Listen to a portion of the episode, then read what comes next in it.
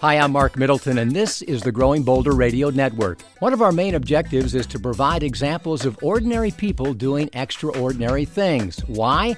Well, because research shows that Americans who don't see positive examples of healthy, active aging are more likely to withdraw from social, community, and civic events, even from their family and friends.